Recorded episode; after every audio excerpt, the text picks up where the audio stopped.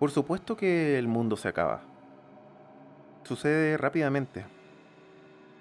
Más rápido de lo que nadie podría predecir. La plaga roja azotó a un mundo que ya estaba al borde del colapso. El cambio climático extremo, la crisis económica mundial, los crecientes conflictos entre las antiguas y las nuevas superpotencias.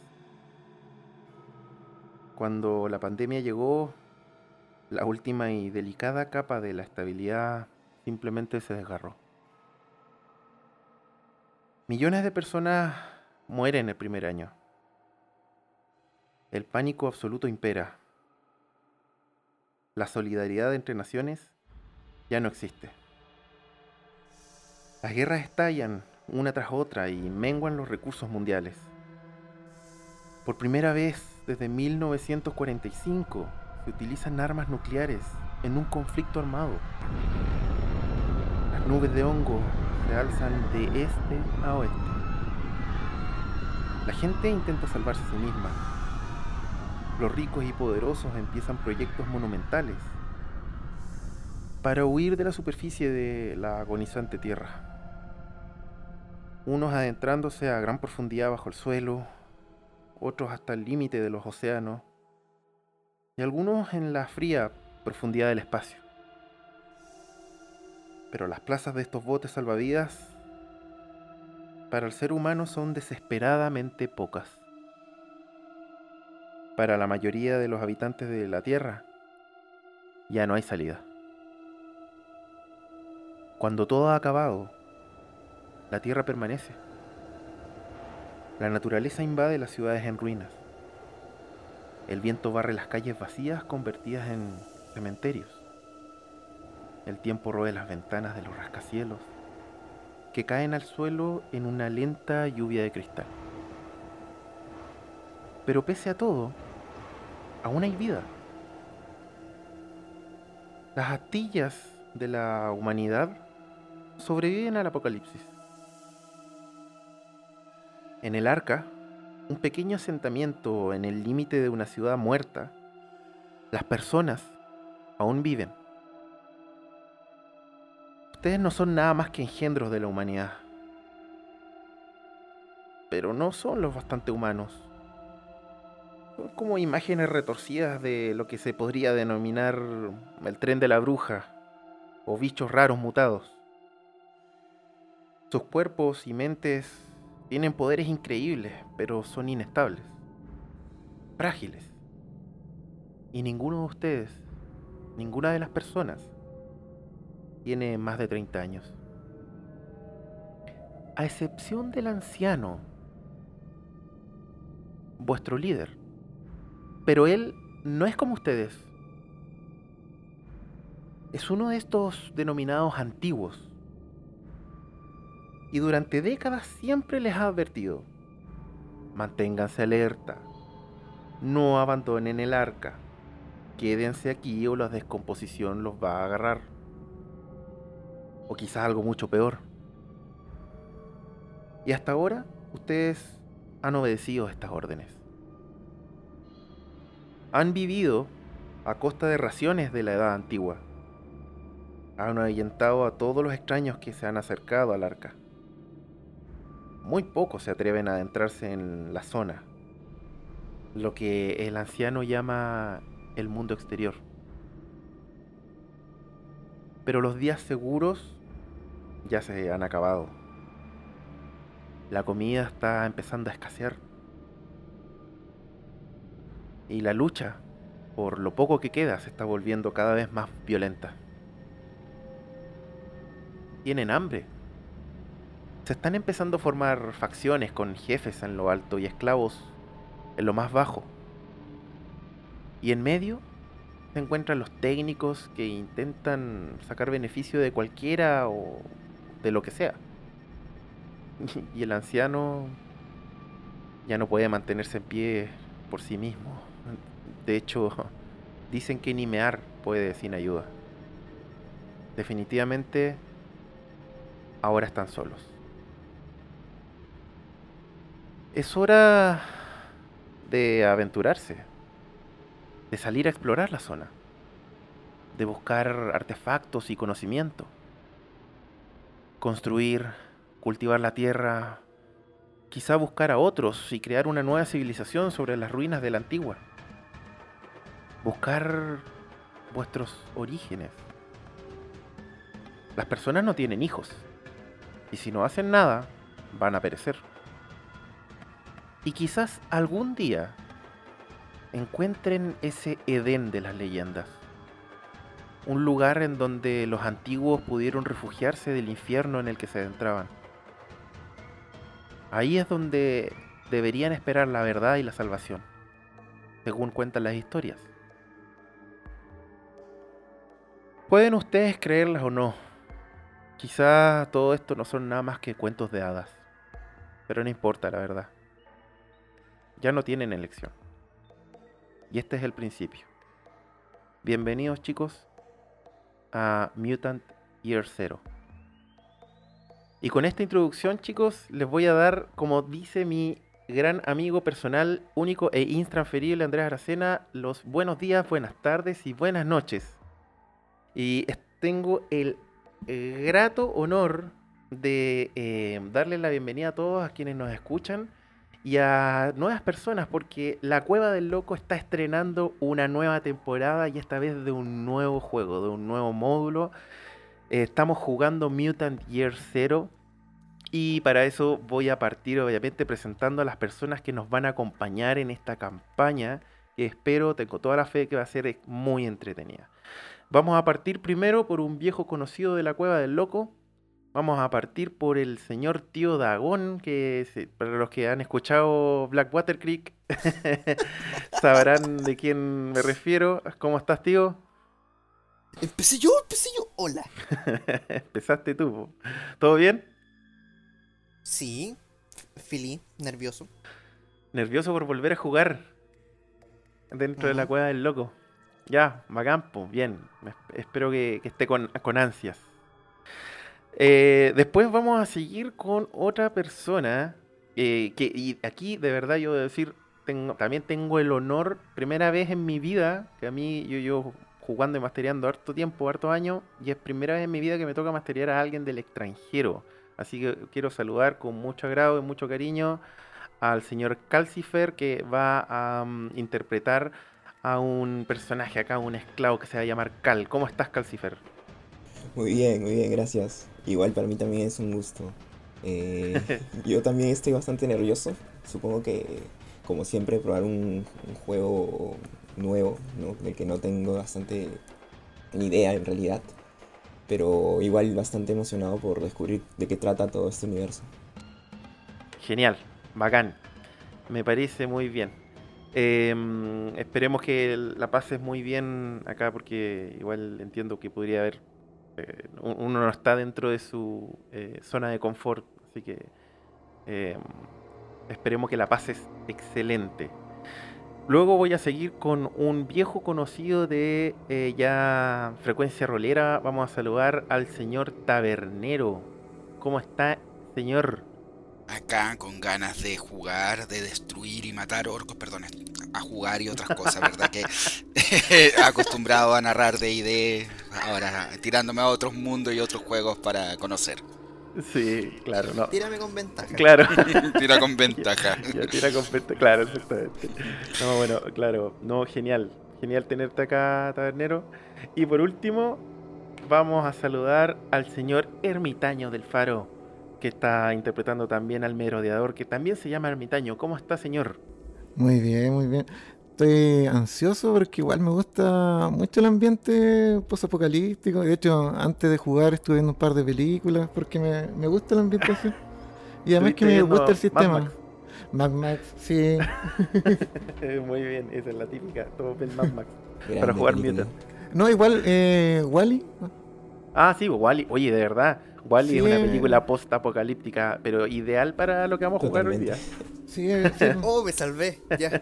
una peliculaza. No he visto más más. ya, pues, genial. Oye, bueno, es...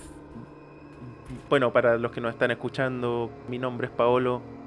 Eh, bienvenidos todos a La Cueva del Loco.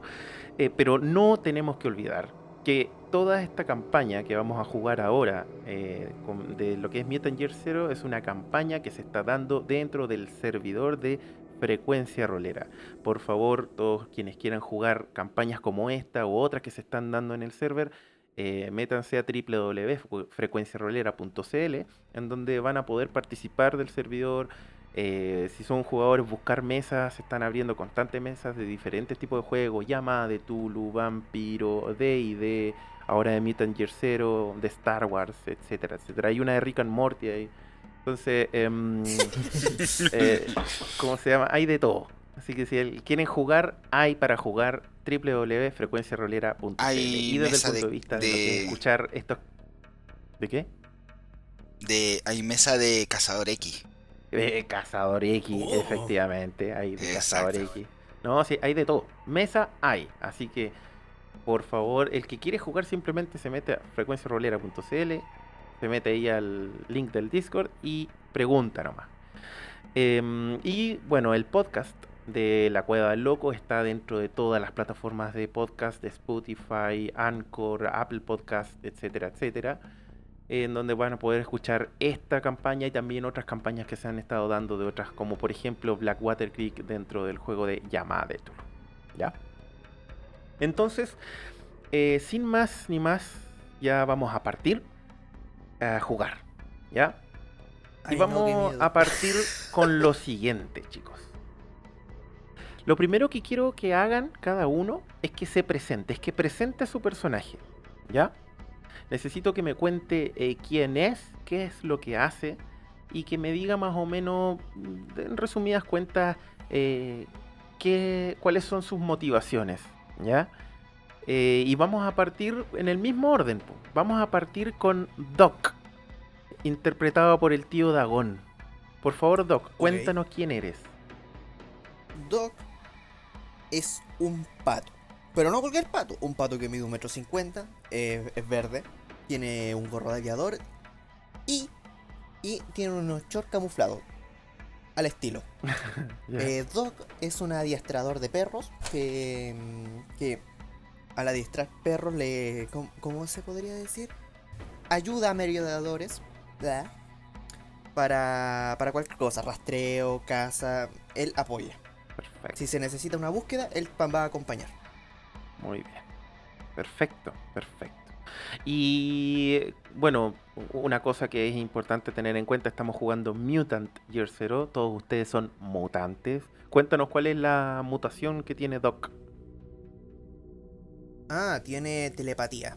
Así que en cualquier momento van a decir, sé que me estás escuchando, chico. Muy bien. Perfecto. Eh, Cal, cuéntanos eh, quién eres tú y cuáles son tus motivaciones. Bien, ah, a ver, lo, lo- en realidad poco que he podido trabajar el personaje para no tratar de envolverme tanto en un juego que estoy empezando a descubrir.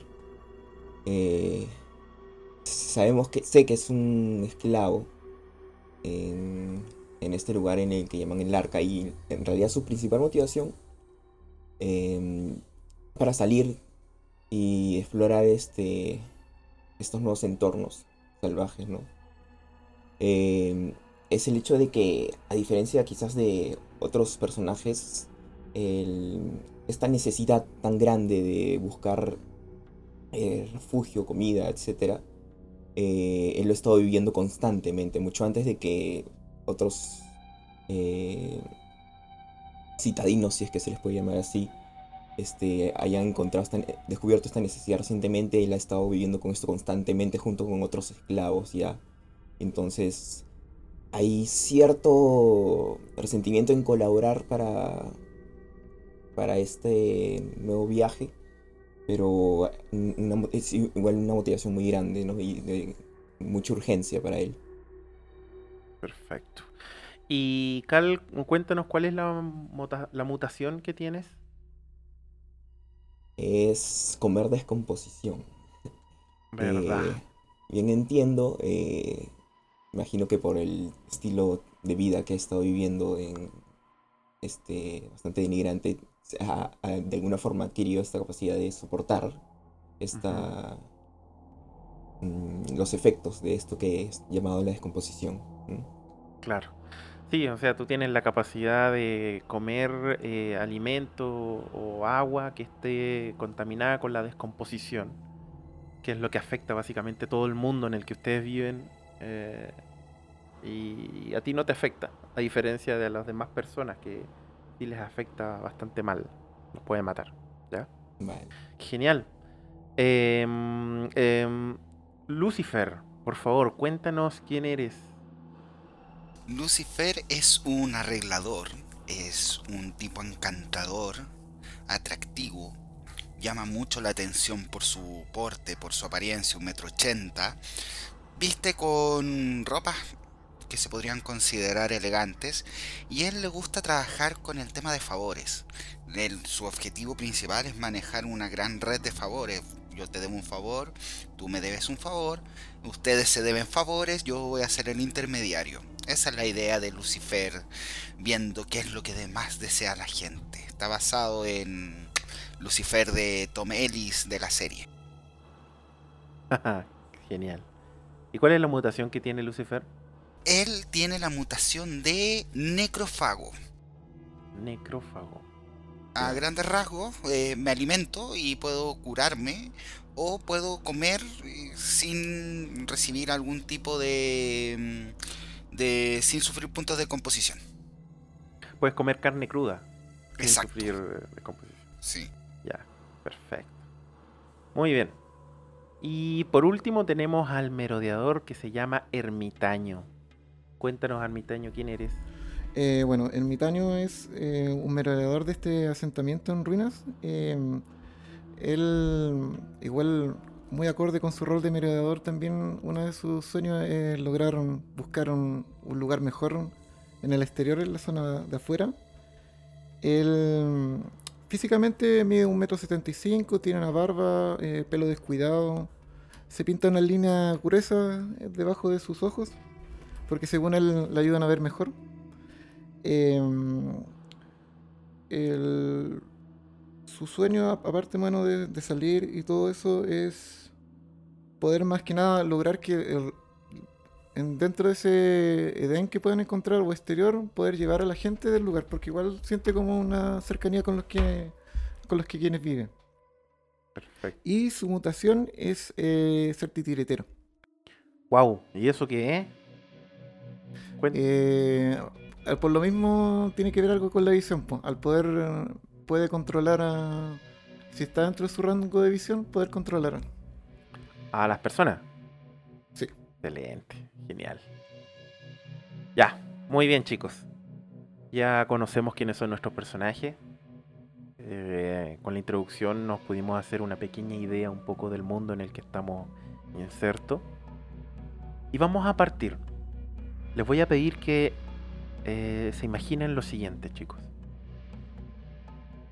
Se ven las montañas, las grandes montañas de este lugar que por lo que el anciano les comentó, en algún momento se pudo haber llamado Extremadura. La vieja Extremadura.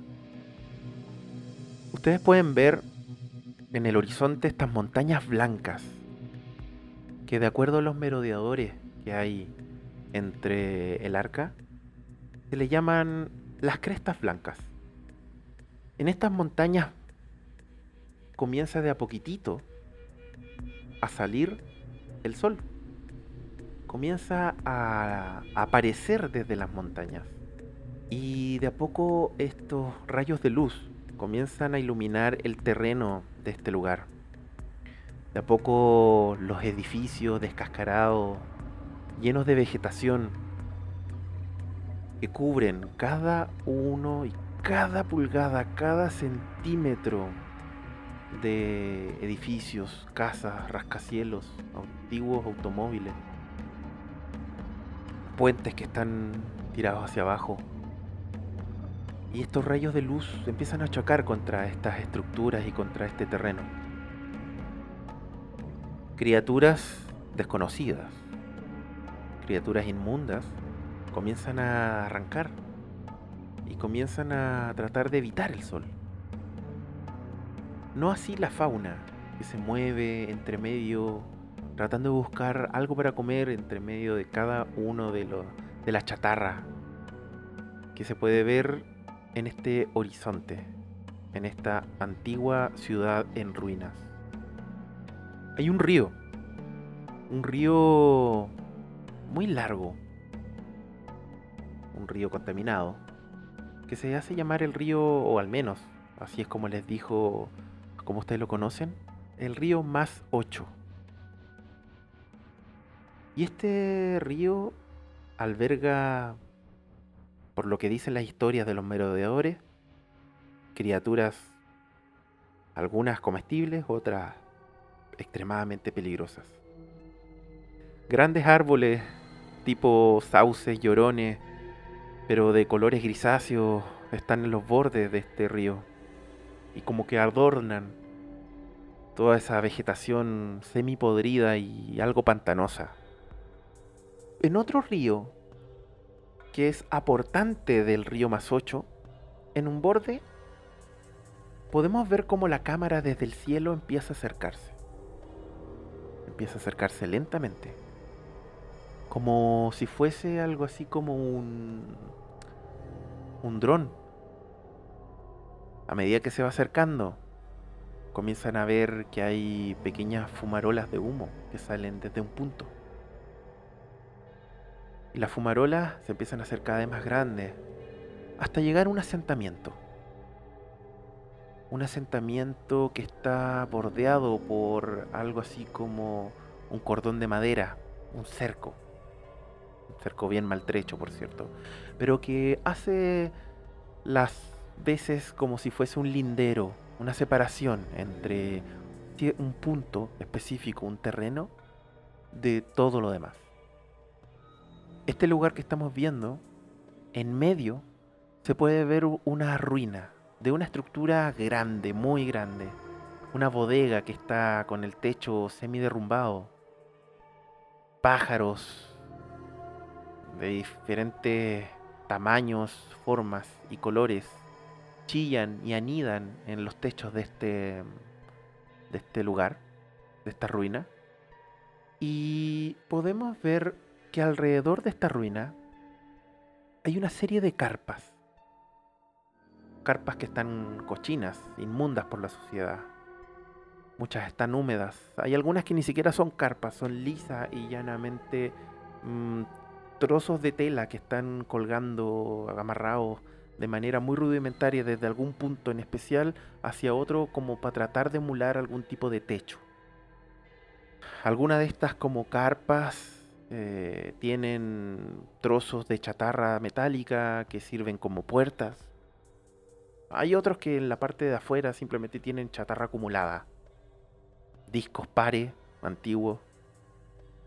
Ruedas de algún vehículo que están completamente rotas, desinfladas etcétera, etcétera. Diferentes tipos de chatarra, tanto metálica como plástica, de todo tipo.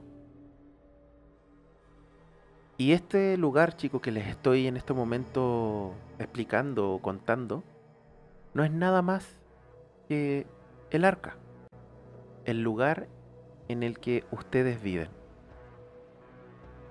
Ustedes en estos momentos se están abasteciendo de agua desde una máquina que, gracias a los conocimientos del anciano, em, pudieron los, básicamente los técnicos del, o los mecánicos del arca pudieron construir una cosa que se llama purificador.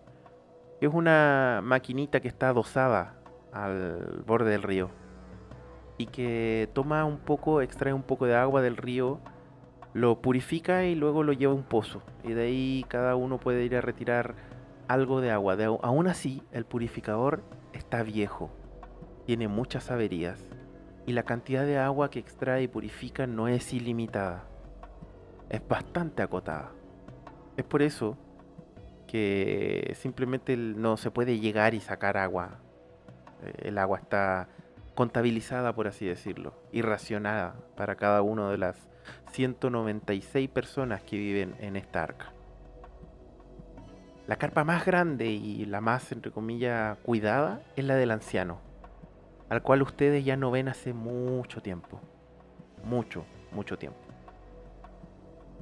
Y vamos a partir con esta escena, chicos.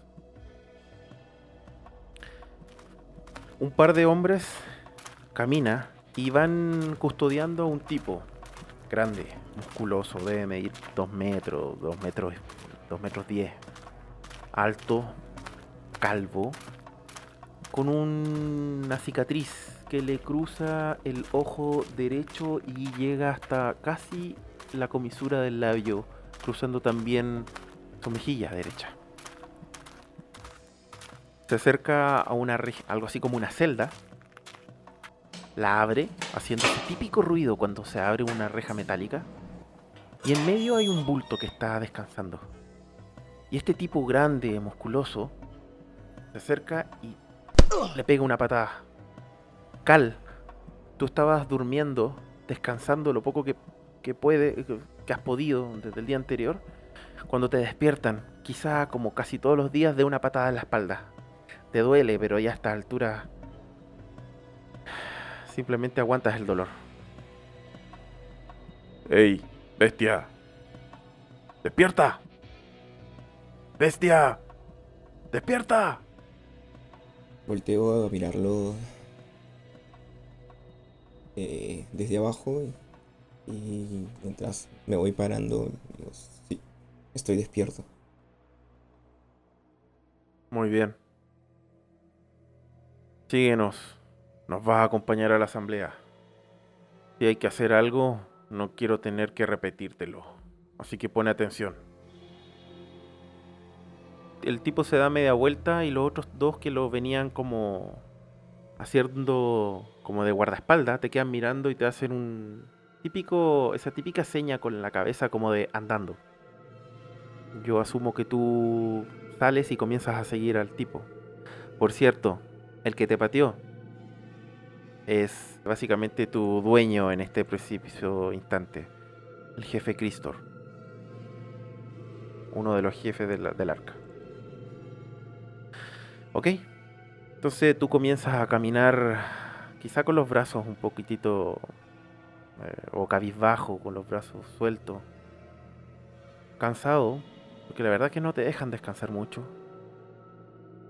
Y más encima te despiertan en este tipo de condiciones. Eh, es- estoy encadenado, usualmente estoy encadenado. No. Usualmente no estás encadenado. Para nada. Ok. Ermitaño. Tú estás despierto desde antes del, del alba. De hecho, una de las cosas que quizá te gusta hacer es salir un poquitito fuera de la empalizada del, del refugio y mirar cómo el sol sale de entre medio de, las crestas blancas. Y te encuentras en eso cuando das un largo respiro, quizá como tratando de pensar que el aire es lo suficientemente limpio como en ese momento. No sé, quizás es una sensación. Falsa puede ser, pero es algo que, que te nace. Y sabes que ya es hora de que se dé la asamblea. Eh, miro hacia. Sigo mirando hacia el horizonte con esperanza.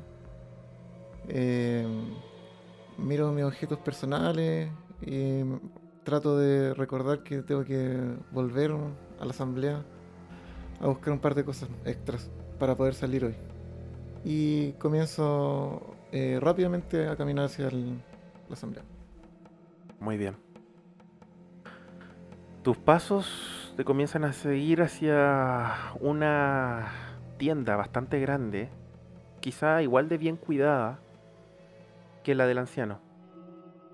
Para que lo tengan en cuenta, chicos, hay tres puntos que son extremadamente importantes, o en realidad cuatro puntos que son extremadamente importantes dentro de lo que es esta arca.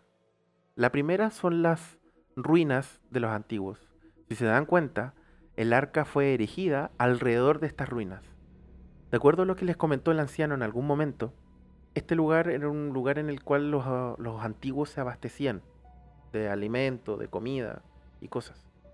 Por lo tanto, eh, obviamente encontraron un punto en el cual se podían conseguir eh, papeo, provisiones. Y desde ahí, de- desde ese lugar es donde ustedes han estado alimentando durante todo este tiempo. Durante todos estos años. Sin embargo, las raciones de papeo al interior de esta ruina ya están desapareciendo.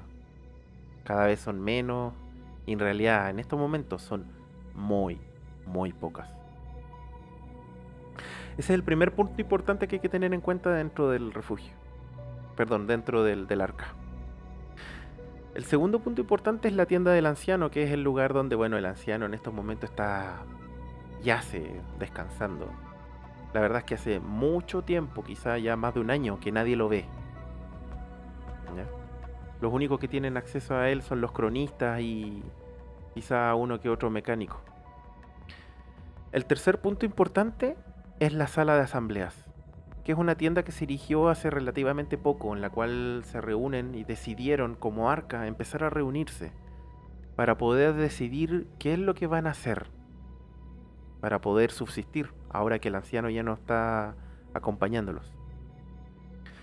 Y el cuarto punto también que es muy importante es una carpa que está en el fondo, casi hacia el norte, a un lado del anciano, que se llama la cúpula del amanecer. La cúpula del amanecer es administrada por los cronistas. También uno que otro mecánico y técnico. Eh, y bueno, siempre está rodeada de arregladores. ¿Por qué? Porque la cúpula del amanecer es una orden del anciano. Cada vez que alguien encontrase algún tipo de, no sé, de muestra de tecnología antigua, el anciano les dijo que la estudiaran. No que se la dejaran para ustedes ni nada por el estilo, sino que la estudien y aprendan de ella para quizás hacer mejores cosas o más cosas y puedan después subsistir. Pensar más a largo plazo en vez de el individualismo. Sin embargo, eso implica obviamente si es que se encuentra algún tipo de artefacto importante, significa entregarlo a la cúpula del amanecer. De hecho, la orden es esa. Nadie debería tener, ninguna persona dentro del arca debería tener artefactos para sí solo. Todas deberían entregarlas al- a la cúpula del amanecer.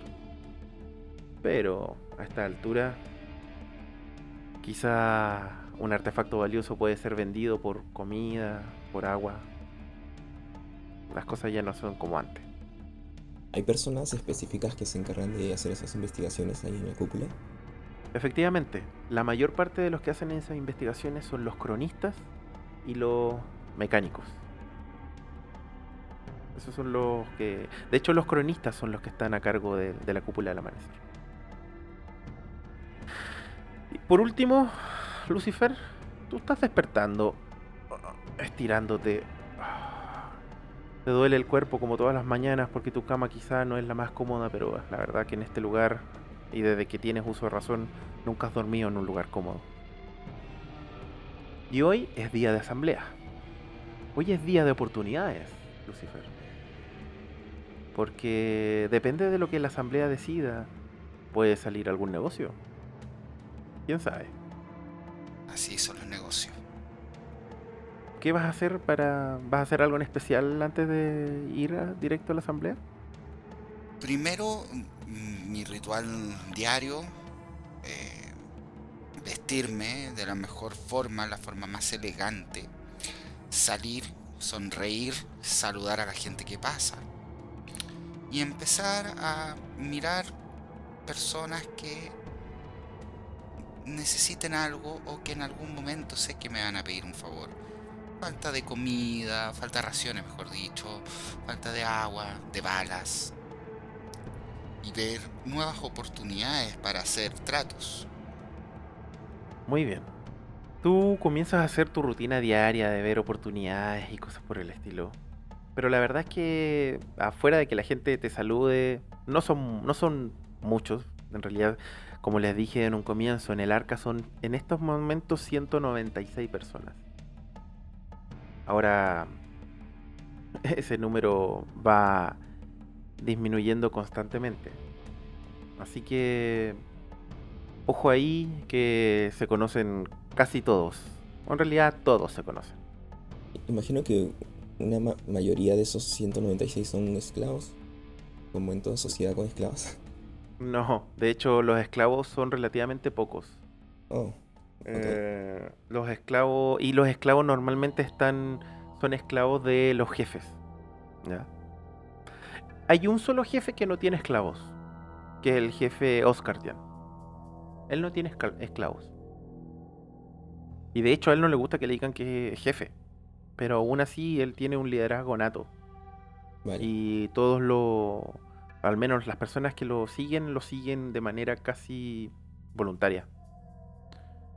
No así con Cristor y Mohaim. Cristor es un tipo déspota.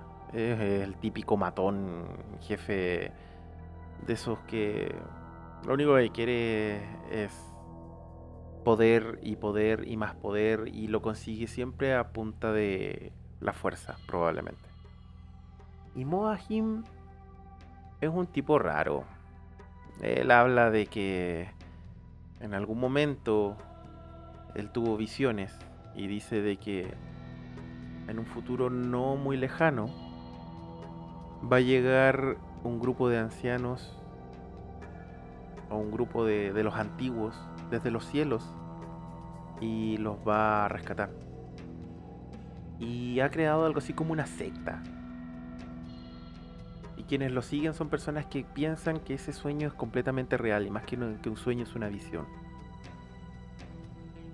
Chicos, se encuentran en estos momentos todos reunidos dentro de este gran eh, carpa, gran tienda que está hecha ahí, eh, acondicionada para hacer este como gran salón de conferencias, entre comillas. Cal, tú estás obviamente ahí eh, custodiado por, por el jefe. ¿Hay, hay otros por- esclavos conmigo? Sí, hay otros esclavos. Pero no, no te lle- a- de los esclavos de mm, Cristor, solamente te llevaron a ti. Ok. Pero ves a otros esclavos de Moahim. A ellos los tratan de, peor forma que, a ti. Bueno, este tipo es un déspota y a ti, entre comillas, te tiene vivo básicamente porque eres grande y fuerte. Pero mm, a los otros, Mohahim, a los esclavos que anda trayendo, los tiene amarrados con cadenas que unen sus manos, sus pies y su cuello. Y los anda trayendo eh, a todos como en fila india. De manera bien sumisa. Este. Los conozco a ellos, creo, porque me parece que yo antes estaba con, con Mohaim. Sí, de hecho, efectivamente, dentro de esas, dentro de esos esclavos, está Eriel. La que tú sientes que deberías proteger. Bien. Eh, una última consulta. Eh, en, en este rollo de la, de la asamblea, yo sé que los que tienen ahí, imagino vos, eh, son... eh, o sea, definitivamente no somos nosotros los esclavos, sino imagino que es mi, mi señor, ¿no? Mi, Tu, tu dueño, por así mi dueño y, y las otras personas no hay de con cargos, ¿no? No, no hay nadie con cargos. Son todos iguales. Excepto los esclavos. Ok. Se encuentran en estos momentos todos reunidos. Casi las 196 personas. No, obviamente no, no siempre van todos. Pero se encuentran reunidos. Hay un gran tumulto de gente hablando. Hasta que uno, uno de los cronistas, se hace llamar Stax. El cronista Stax. Empieza con su mano a hacer movimientos para que todos se empiecen a callar. Eh, bueno, bueno. Tenemos que ponernos de acuerdo. ¿Qué es lo que vamos a hacer para esta semana? Las provisiones entiendo que ya definitivamente se agotaron dentro de las ruinas de los antiguos. ¿Es así, Dorn? Mientras apunta a un tipo que era un merodeador y que le habían dado la semana pasada la misión de meterse dentro de estas ruinas que están dentro del arca para tratar de buscar la mayor cantidad posible de, de papeo que pudiese haber. Y Dorn responde, chicos, desgraciadamente no hay nada. Busqué por todos lados dentro de las ruinas y ya no hay papeo en el lugar. En ese momento todos comienzan a murmurar. A murmurar básicamente con cierto dejo de preocupación y miedo. Es más, creen escuchar entre medio del tumulto quizá un llanto. Pero un llanto ahogado. Bueno, Dorn ya nos dijo. Ya no hay alimento. O hacemos algo o nos vamos a morir de hambre. ¿Alguien tiene alguna idea? Y se pone a mirar. Yo tengo una idea. Yo tengo una idea. Tenemos que buscar algo afuera. No debemos quedarnos acá ya de todo el tiempo que sigue pa- pasando. Estamos perdiendo más gente. Nosotros los merodeadores cada vez sufrimos más bajas. No podemos seguir así. Cuando dices eso, el murmuro, el murmuro es más fuerte. Algunos como que asienten, otros lo rechazan categóricamente. Moahim se queda en silencio. Oscartian, que es este jefe líder, te mira con con harta atención. Pero Cristor, este tipo grande, calvo, con la cicatriz en la cara, ¿Y quién nos va a guiar hacia afuera? ¿Acaso tú? ¿Alguna vez has conocido un lugar fuera de esta empalizada? ¿Qué te crees, enano? ¿Que mandas acá? Me importa un bledo tu maldita idea. Si quieres salir, anda y muérete solo en la zona. Lo que debemos hacer es empezar quizás a buscar aquí en los alrededores algún tipo de animal, cazarlo y comerlo. Pero yo no me voy a adentrar en medio de, de la zona y morir por la descomposición o quizá esos malditos gules. Buscar por la cercanía técnicamente es salir, ¿cierto? Así como que susurro. Para que se escuche el murmullo. Pero morir en... si vamos- estamos con un tiempo límite, no vamos... ¿Cuánto tiempo ganaríamos? ¿Semanas con lo que queda alrededor? ¿Un mes? ¿Dos meses? ¿No aguantaremos otro año? Y dime tú con tu gran idea, ¿a dónde quieres ir? ¿Acaso conoces el conoces la zona? ¿Sabes a dónde a buscar? ¿O simplemente quieres ir a adentrarte en medio de la nada? Yo creo que deberíamos hacer expedición a la zona. Pequeños grupos y ver qué... Pero buscar, hacer mapas, saber más que lo que hay afuera.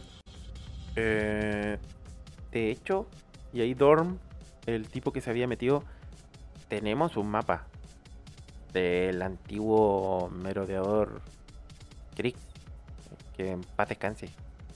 Dorm saca un papel y lo estira en medio de esta mesa hecha con lo que al parecer sería la puerta de un automóvil o una puerta oxidada. Y ustedes pueden ver en estos momentos un mapa similar al que ven en el Roll 20. Ven un mapa hecho a mano, en el cual se ven las crestas blancas, se ve el río más 8, se ve aguas turbias y se ve también el arca. Y más encima es un mapa que está hecho como con algún tipo de escala.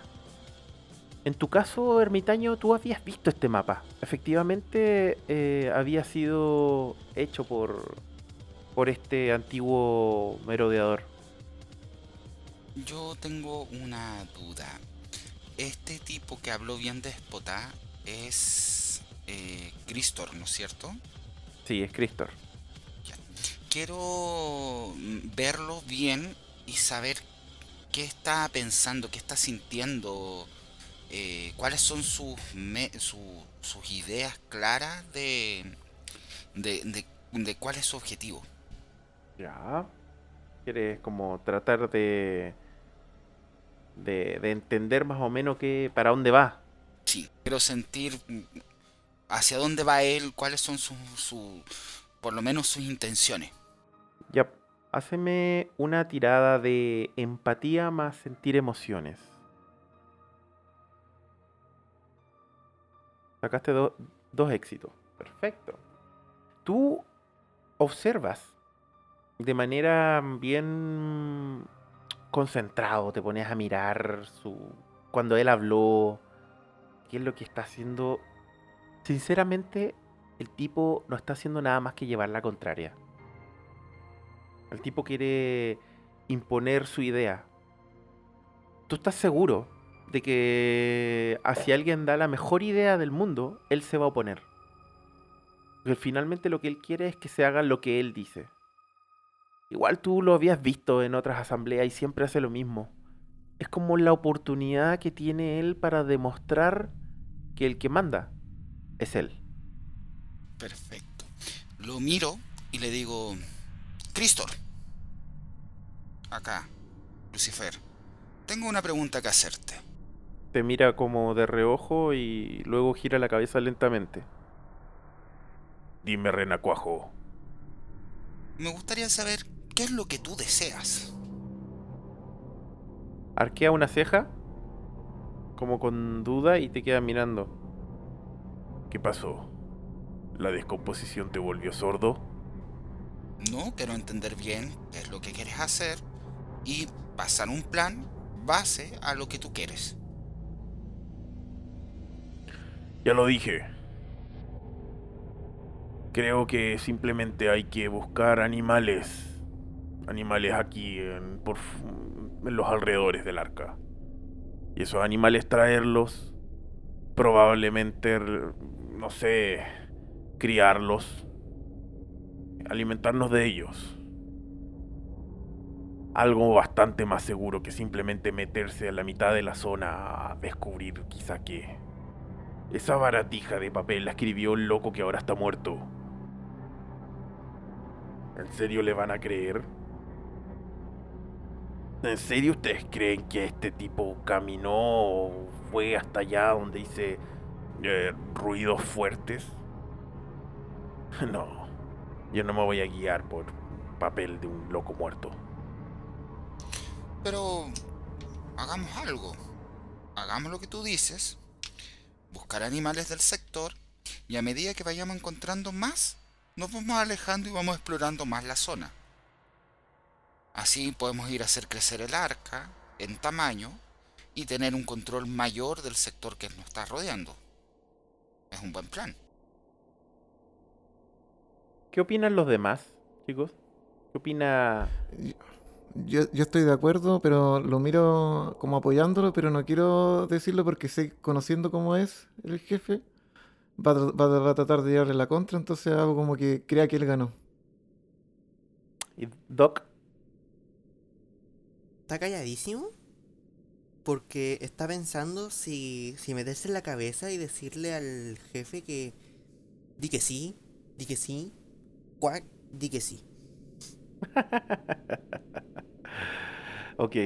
Tu perro simplemente está con la lengua afuera y te mira con cara de... ¿Tú, a ti te da la impresión de que el perro te mirara diciendo, ya, pues vas a hacer algo? Pero... Claro. ¿Y qué está pensando Cal?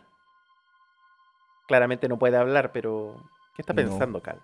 Por mi parte, Cal estaba este, concentrado mayormente en, eh, en la visión que había tenido de, de sus otros compañeros, es- este, ex compañeros esclavos.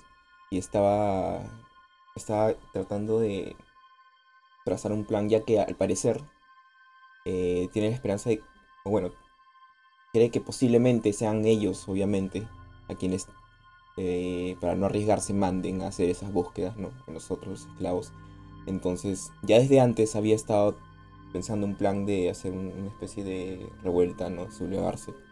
Y quizás este momento en el que recién- por fin se va a encontrar con sus viejos compañeros, eh, que sería una buena oportunidad. Está buscando ahí oportun- eh, un punto en el que pueda comunicarse con ellos, ¿no? Tener contacto. Ya, perfecto. Muy bien. Yo, yo miro a Cristor y le digo, pero hagamos lo siguiente, Cristor. Me, me parece una idea increíble. Empezamos a salir un par de metros, empezamos a cazar y vamos poniendo un punto de donde eh, sabemos que es seguro y de ahí ponemos un par de personas y después vamos expandiéndonos hacia otro lado. Es un punto medio entre tu idea y la idea de los demás. Encuentro que es lo mejor que podemos hacer. Y podríamos comprobar lo que dices tú, que a ver si era verdad lo que decía el merodeador o comprobarlo verdaderamente. Si, si era un loco o no. Y para cerrar, poner banderines. y para cerrar un poco mi idea, le digo, y hagamos lo siguiente para hacerlo más atractivo para ti. Cosas de valor que vayamos encontrando, te damos el privilegio de que lo puedas ver primero. Todos ganamos. Inmedi- inmediatamente el murmuro ya se vuelve más fuerte y ya son casi gritos de ¡Ey, no! Son del, son de la cúpula del amanecer, no, son de lo- son del arca. Um, Cristor te mira fijamente y háceme una tirada de manipulación. Y va a ser una tirada enfrentada. Así que Eso era a- lo que quería hacer. Yo tengo un éxito. Y yo, y yo no. ya, perfecto. Lo que a- después de decirle, decir, decirle eso, un par de minutos en silencio, mirándote fijamente. Ok. Dos de mis hombres irán. Perfecto. Tenemos un trato entonces. Y mira a todos los demás. Asumo que están todos de acuerdo o este trato acaso este arreglador va a hablar por toda la comunidad. Mientras mires las cosas nuevas y no las toques ni te las quedes, por mí, bien. Sí, yo igual que quede claro que solamente fue mirar, Sí, no entregar. solo mirar. Porque todo, como ya está dicho, era la cúpula de amanecer. Claro, claro. El tipo se para, se como que hace son, crujir su espalda y cuando hace crujir la espalda ven como desde la parte de abajo salen los otros dos brazos. Cristor, su mutación es que él no tiene dos, él tiene cuatro brazos. Y ya más de alguna vez lo han visto con los brazos de abajo agarrar a una persona, mientras que con los brazos de arriba desprende la cabeza del torso. Básicamente es como si fuese un, un goro. Sí, es. Sonríe con una sonrisa claramente cínica y se da media vuelta y se retira. Al parecer, tenemos un proyecto, chicos. Y ese proyecto lo vamos a dividir en dos.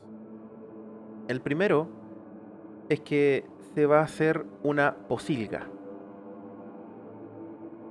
¿Ya? Para efecto de lo que son las reglas de juego, vamos a hacer lo que es un proyecto del arca, que en este caso va a ser la posilga. Al final del- de la sesión vamos a ver el tema del avance dependiendo de si se trabaja o no. Pero el, otro proyecto es el tema de cómo ir em, saliendo y alejándose. No calza, de acuerdo a, a lo que está establecido en el manual, no calza como una, una expedición a la zona, porque las expediciones a la zona son a lugares específicos, a un punto dentro del mapa, para ir a verificar qué es lo que hay en ese punto. Algo que no se hizo en esta situación. Pero no significa que en estos como partidas de caza que van a hacer alrededor, eh, pudiesen quizás alejarse un poco y hacer lo que creo ten- eh, tienen como idea o era la idea de ermitaño, de ir como conociendo un poco más allá. Sí. necesito que me cuenten quiénes eh, van a querer salir a cazar. ¿Van a ir todos?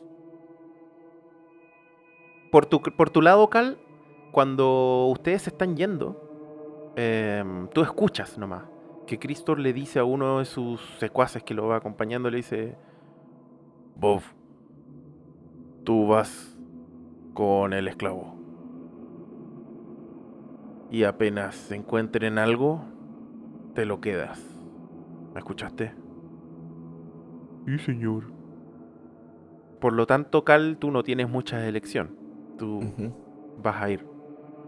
claro. Pero, mm, ¿qué me dicen Doc, Ermitaño y Lucifer? Bueno, Ermi- Ermitaño claramente va a ir porque fue el de la idea. Em, yo, yo también iré, pero me gustaría más ir a explorar. Mi perro es de rastreo, de búsqueda, no... Y como se dice, le va a aburrir cazar. Es muy fácil. A cartucho. Sí, no, sí, de hecho, la verdad es que em, ya vamos a ver cómo, ya vamos a ver cómo se van a ir dando las cosas, no te preocupes respecto de lo que es el este, este trabajo, esta salida que van a hacer. No, no te preocupes por eso. Mm, Yo, yo quiero ir a explorar. Yo soy de la idea. Yo, yo, yo hice que, que Christoph, Christor, perdón, no, no, y- no nos llevara tanto la contra, así que yo iré a explorar. Buenísimo. Muy bien. Somos tres, Son cinco, eh, más eh, van también dos personas eh, que pertenecen al... En realidad, a ver, para que ustedes entiendan un poco, lo vamos a hacer de la siguiente forma, porque esto no es una partida de exploración, ¿ya? No es una expedición a la zona, propiamente tal. Esto es un grupo de caza a los alrededores del arca. Entonces ustedes van a salir a cazar.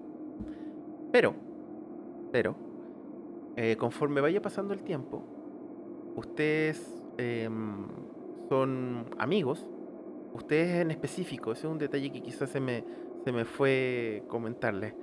Doc, Ermitaño, eh, Lucifer y Cal se conocen y tienen buena, tienen una buena relación. Quizá con el que menos relación tienen es con Cal por el hecho de que él es un, un esclavo y obviamente es un esclavo, de Cristor, ¿ya? Por lo tanto no, no tienen la opción de, de juntarse con él ni nada por el estilo. Al menos no cuando, lo, cuando ustedes quieren. Pero eh, sí lo conocen, eh, lo han visto hacer cosas y, y se llevan bien con él. Por lo tanto, lo vamos a hacer de la siguiente forma, chicos. Ustedes, después de todo esto, salieron. Y en este grupo de casa salieron muchas personas. Salieron personas que representan al jefe Mohim. Salió el jefe Oscar Tian con algunos de sus personas, de sus de sus eh, seguidores. Salieron este Cal junto con Bob. Y salieron di- diferentes eh, personas de- de todos lados del arca a cazar los animales que están alrededor del lugar. Pero en algún momento se juntan. Por varias razones. Porque vieron un animal cerca y lo persiguieron para tratar de atraparlo. Por X motivo, lo que sea. Pero se juntaron. Y están Doc, Ermitaño, Cal, Lucifer y Bob. Están los cinco. Quizás un poquitito más alejados de los demás. Y aquí alguno de ustedes va a tener que ser como un líder y me va a tener que contar a dónde quiere ir. Marc- desde el punto de vista de donde está el arca, hacia dónde se están dirigiendo.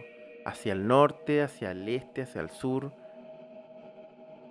Uno de ustedes va a tener que ser el líder y indicar, indicarme qué es lo que va a hacer.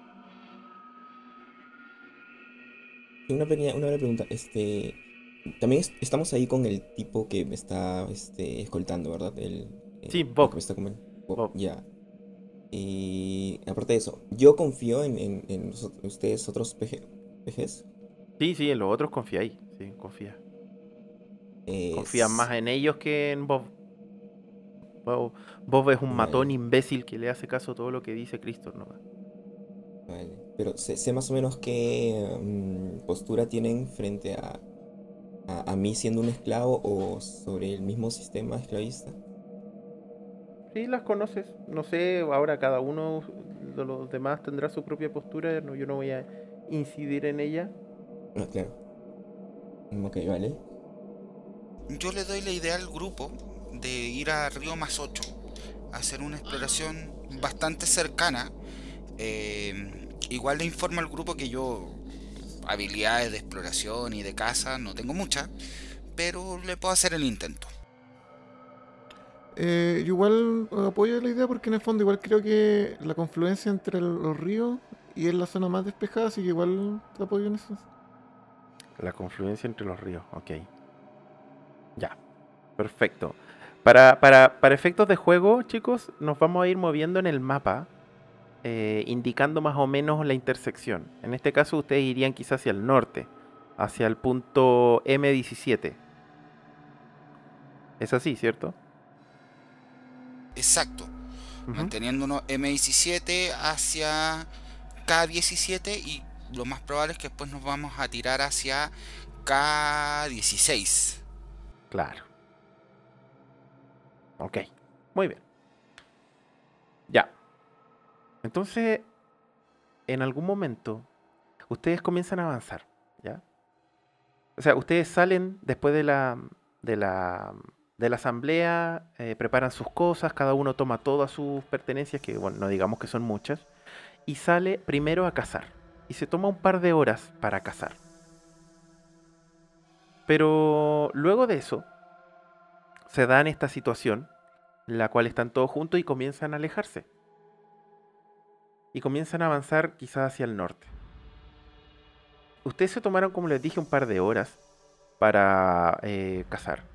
Y ojo que todos y cada uno requiere de una ración diaria de papeo y de agua. Por lo tanto, vamos a asumir que se tomaron toda la mañana cazando y como a mediodía cada uno se tomó, se comió su ración. Ok, entonces ustedes después del mediodía y después de alimentarse y beber un poco de agua, comienzan a avanzar hacia el norte.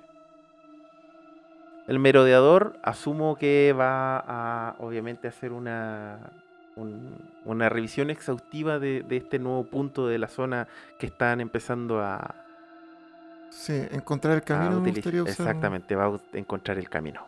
Ya, pero antes voy a asumir que el merodeador va a ser el líder, que es lo típico y es básicamente lo como el orden natural de las cosas en una situación como esta. Entonces, em, ermitaño, lo primero que vas a hacer como líder de equipo es tirarme un dado de 66.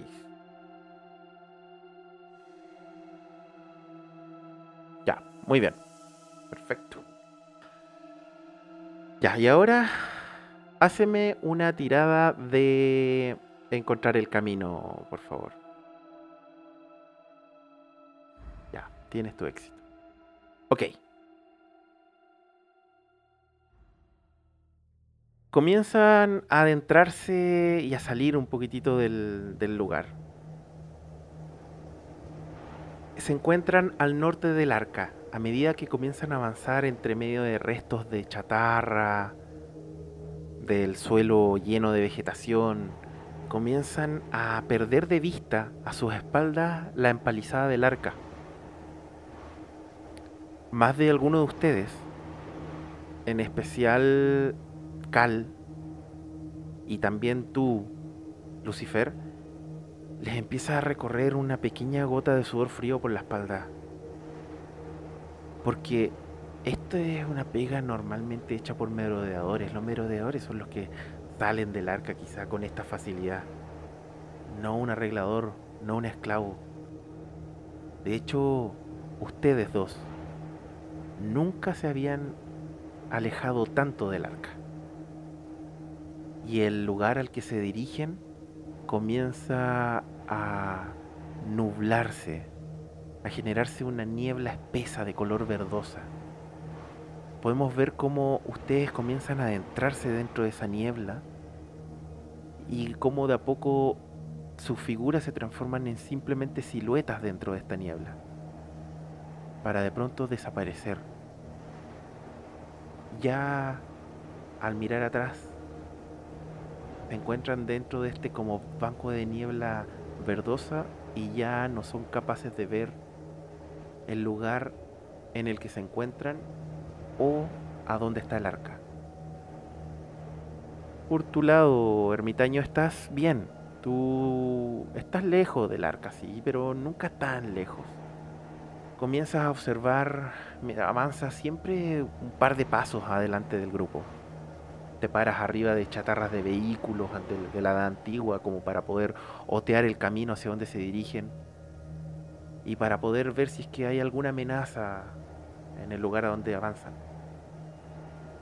A medida que empiezan a avanzar, ustedes ya comienzan a ver como el sol, o al menos la luz del sol en el cielo, que está cubierto por esta nube también de este mismo color verdoso, ya está empezando a irse hacia el otro lado, hacia el extremo completamente alejado de las crestas blancas.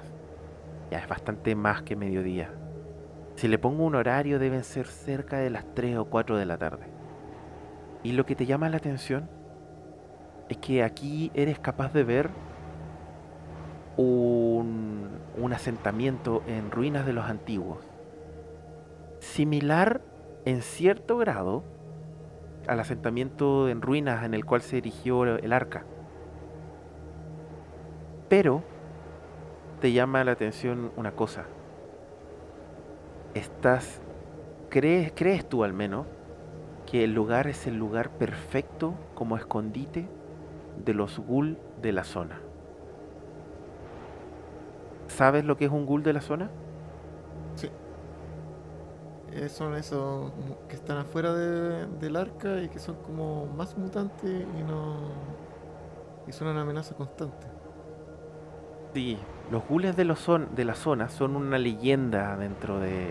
Bueno, y no, no tan leyenda en realidad, porque se habla tanto de ellos y que incluso más de alguno ha tenido, ha sufrido ataques de, los... eh, el arca ha, reci- ha recibido ataques de los ghouls de la zona. Los ghouls de la zona son criaturas hechas, de acuerdo a los mitos del, arca, hechas de la misma de- descomposición son mutantes que son capaces de resistir la descomposición, pero por lo mismo están tan corruptos física como mentalmente que los tipos no piensan nada más que comer y matar a lo que se le cruce. Y una de las, lo que sí una de las características más importantes de los ghouls de la zona es que siempre están en la oscuridad, ellos salen de noche. Y cuando salen, salen de a manadas, de a muchos grupos, no son pocos y durante el día se esconden en lugares oscuros. Entonces, tú, ermitaño, adelantándote un poquitito al grupo, eres capaz de encontrar este gran asentamiento en el cual tú crees que quizá ahí se podría encontrar algo. Podría ser papeo, podría ser agua, podría ser eh, algún artefacto, no lo sabes, habría que entrar a, a investigar. Pero el lugar es un lugar perfecto para el escondite de gules de la zona. Eh, me voy acercando y comienzo a ver estas ruinas. Eh, comienzo automáticamente a pensar en los ghouls y las leyendas y las cosas que han pasado y lo que me han contado otros merodeadores. Y lo que mismo he visto y escuchado. Eh, me vuelvo rápidamente hacia el grupo y le digo, "Shh, silencio, silencio. Lo que adelante hay unas ruinas. Posiblemente puedan haber ghoul u otras cosas. O pueden haber artefactos también. Eh, ¿Qué hacemos? Hablen callados, sí. No hagamos mucho ruido. Definitivamente no podía hacer eso más tan fácil. Podría ir uno de, de, de guía más adelante para que vaya ordenando un poco la cosa y ver qué puede haber adelante. Pero tiene que ser alguien que sepa pelear. Bob, Bob, Bob es perfecto. Bob él- eh, es- Bob, eh, Bob es perfecto, ¿cierto? Yo miro a Bob y le digo, ¿te parece? ¿Qué te parece ir tú adelante? A ver, ha- hazme una tirada de manipulación. Yo tengo, yo, yo tengo una duda. Para hacer usar el talento adulador mezquino, ¿cómo se tiene que hacer? Porque dice cuando manipulas o le infliges duda a alguien. Ahí, pues, en estos momentos estás manipulando. Ya. Voy a hacerlo con ese. Mmm, está fallando. Voy a forzar. Ya, entonces tiras todos los mismos dados menos uno de los amarillos. Wow. Ya, sacaste un éxito, un doble éxito, o sea, un éxito con proeza. También te esforzaste, el doble. Hiciste dos, dos puntos, por así decirlo, de, de daño de. En este caso, hiciste dos puntos de duda. Ya, ok. Ya, mira. La situación fue esta, Lucifer. Tú le dijiste a este tipo que si él quería ir adelante. Pero al principio lo hiciste de una manera tal, y todos los demás se dieron cuenta de esto, eh, de una manera tal que sonara, que sonó casi así como, que era como muy obvio que, quieren deshacerse del tipo. Entonces el tipo, el tipo empezó a como encolerizarse, así como, ¿Me está...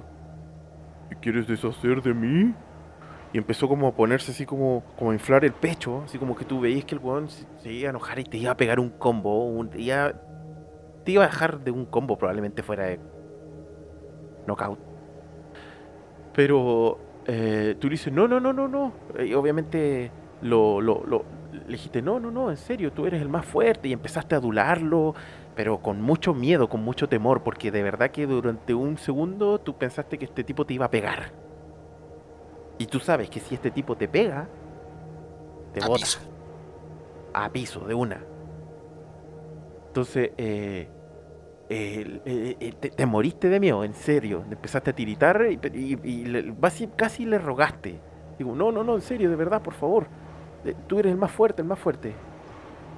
Y después de eso, el tipo fue como... Mm, sí, soy el más fuerte. Bueno, yo iré primero. Y se pone su, su, ¿cómo se llama? Su bat de béisbol con pinchos. Se lo pone al hombro y comienza a caminar adelantándose un poco. Y tú, después de eso, botas un genuino...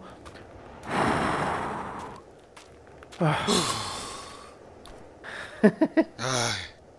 Miro al grupo y le digo, creo, creo que casi no lo logro. Por un poco. Casi. Fue muy notorio al principio. Para la otra, inténtalo tú. Felizmente no es, nunca ha sido tan listo. ya. Entonces, ¿qué es lo que van a hacer, chicos? ¿Que él, él vaya solo? ¿Lo van a mandar a él solo? No, él va a ir adelante como iniciándola por cualquier cosa. Yo ya me estaba adelantando siguiéndolo por detrás. 30 pies de distancia. Sí. La idea es mantener nosotros la distancia. Ya, muy bien. Ya. Entonces ustedes simplemente se alejan, o sea, van con ella, pero un poquitito alejados. Sí. Muy bien. Entonces eh, comienzan a avanzar y a internarse dentro de este lugar. Es un edificio grande, muy grande. Comienzan a ver sobre el techo unos pájaros que suenan como si fuesen cuervos o urracas que sobrevuelan este edificio en ruinas. Es un edificio en ruinas de unos tres pisos. Es muy amplio, muy amplio. Y tiene como forma de L. Hay unas rejas metálicas que separan un espacio que quizá podría haber sido algo así como un jardín, un antejardín bien grande. Eh, Estas rejas están completamente dobladas, los barrotes están completamente oxidados, caídos. Por lo tanto no les cuesta nada traspasar ese lugar. Y comienzan a caminar lentamente, alejados un par de pasos atrás de Bob, que va adelante, hasta que llegan al umbral, al umbral de la puerta. Son capaces de ver un letrero. Un letrero bastante raído, por así decirlo, que está escrita con palabras de los antiguos. quien quiera me puede hacer una tirada de, de inteligencia. A ver si puedes capaz de leer lo que dice. Quien quiera, si quieres me tiran todos o solamente el que quiera tirar. No. ¿Solo inteligencia? Solo inteligencia. Voy a intentarlo yo. Igual tengo una inteligencia alta. Perfecto. Igual voy a hacer una tirada igual, por si acaso. Dale, hagan su tirada de inteligencia, no hay ningún problema. No. Ok, ¿Yo puedo forzar la tirada o no? si quieres forzarla, sí, claro que puedes. Voy a forzarla, voy a volver a tirar. Dale. Igual, te- igual tengo un éxito, sí. sí. No, tú tenías un éxito, tú lo lograste. Igual si quieres puedes forzarlo nuevamente, pero... No, no logré nada. Ok. Wow, Cal lo logró incluso con proeza. Muy bien. Ya. Claro, Un esclavo muy. muy culto. sí.